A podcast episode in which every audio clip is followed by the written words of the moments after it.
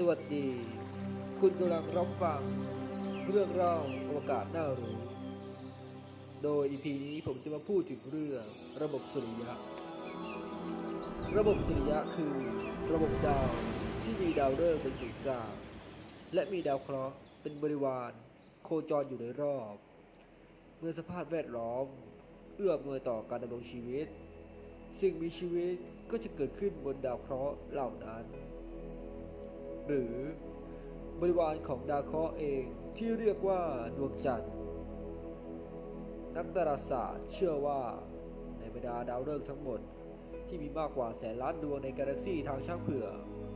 ต้องมีระบบสุริยะที่เอื้ออำนวยต่อสิ่งมีชีวิต อย่างระบบสุริยะบนโลกของเรา เพียงแต่ว่าระยะทางอาจจะไกลมาก เกินกว่าความสามารถในการติดต่อที่จะทำได้ ทฤษฎีการกำเนิดของระบบสุริยะ หลักฐานที่สำคัญของการกำเนิดของระบบสุริยะก็คือ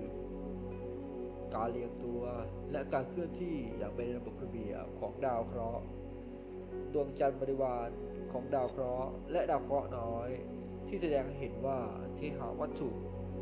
ทั้งมวลบนฟ้า นั่นเป็นของระบบสุริยะ ซึ่งจะเป็นไปไม่ได้เลย ที่เทหาวัตถุบนท้องฟ้า หลายพันดวงจะมีระบบโดยบังเอิญที่มีได้มีจุดกำเนิดร่วมกัน ทฤษฎีที่ได้รับความน่าเชื่อถือที่สุด หรือที่เราเรียกกันว่าเนบิวลาโดยกล่าวว่าในระบบสุริยะจะมีมวลก๊าซ ที่มีรูปร่างเป็นจานเป็นแบนๆขนาดมหึมาหมุนรอบตัวเองอยู่ ในขณะที่หมุนรอบตัวเองนั้น จะเกิดการหดตัวลง เพราะว่าแรงดึงดูดของมวลก๊าซซึ่งจะทำให้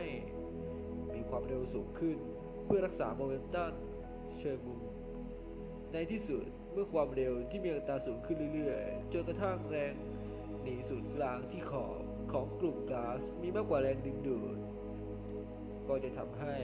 เกิดมีวงแหวนของกลุ่มก๊าซแยกตัวออกไปจากศูนย์กลางของกลุ่มก๊าซเดิม และเมื่อเกิดการหดตัว ก็จะมีวงแหวนของกลุ่มก๊าซเพิ่มขึ้นต่อไปเรื่อยๆวงแหวนที่แยกตัวไป จากศูนย์กลางของวงแหวน แต่ละวงก็จะมีความกว้างไม่เท่ากัน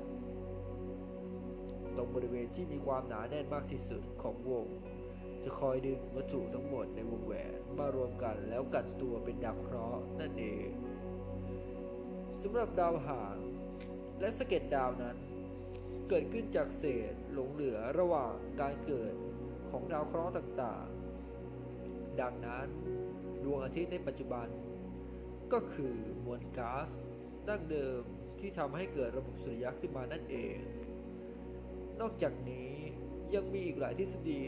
ที่มีความเชื่อในการเกิดระบบสุริยะ แต่ในที่สุดก็มีความเห็นคล้ายๆ กับแนวทฤษฎีนี้ ตัวอย่างเช่น ทฤษฎีของนักดาราศาสตร์ ชาวเยอรมันซึ่งกล่าวไว้ว่า มีวงกลมของกลุ่มก๊าซและฝุ่นละออง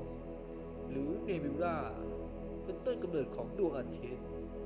ล้อมอยู่รอบดวงอาทิตย์ ขณะที่ดวงอาทิตย์เกิด และละอองสสารในกลุ่มก๊าซเกิดการกระแทกกัน แล้วกลายเป็นกลุ่มก้อนสสารขนาดใหญ่ จนกลายเป็นเทหาวัตถุของแข็งเกิดขึ้นในวงโคจรของดวงอาทิตย์ ซึ่งเราเรียกมันว่า ดาวเคราะห์หรือดวงจันทร์ระบบสุริยะของเรามีขนาดใหญ่โตมากเมื่อเทียบกับโลก ที่เรา อาศัยกันอยู่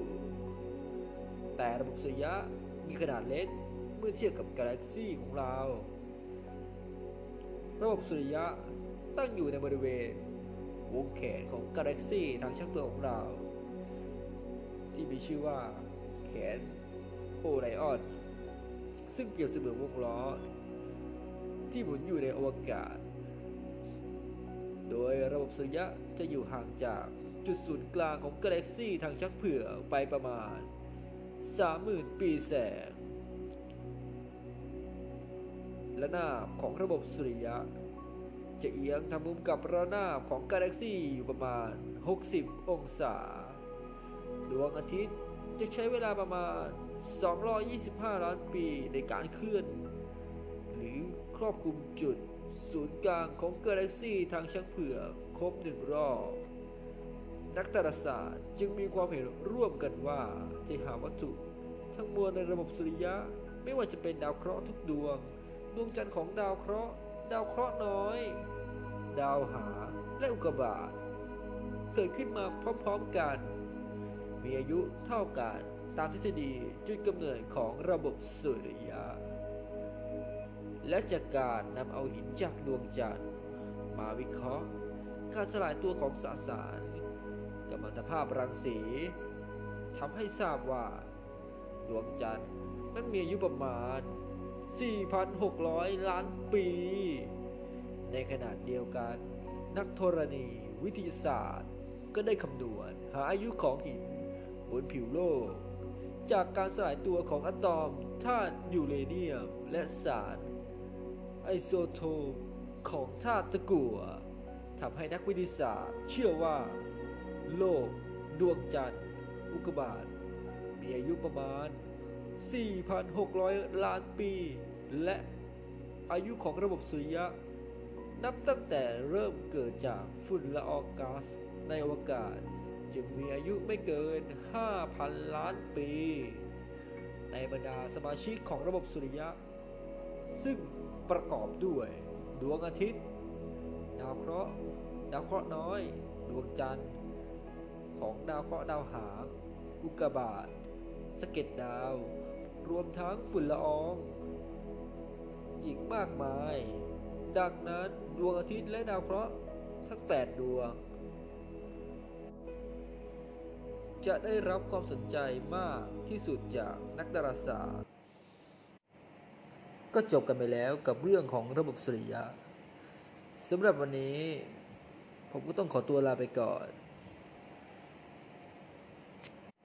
ไว้พีหน้าผมจะนำเรื่องราวดีๆมาฝากอีก ขอบคุณที่รับฟังกันครับ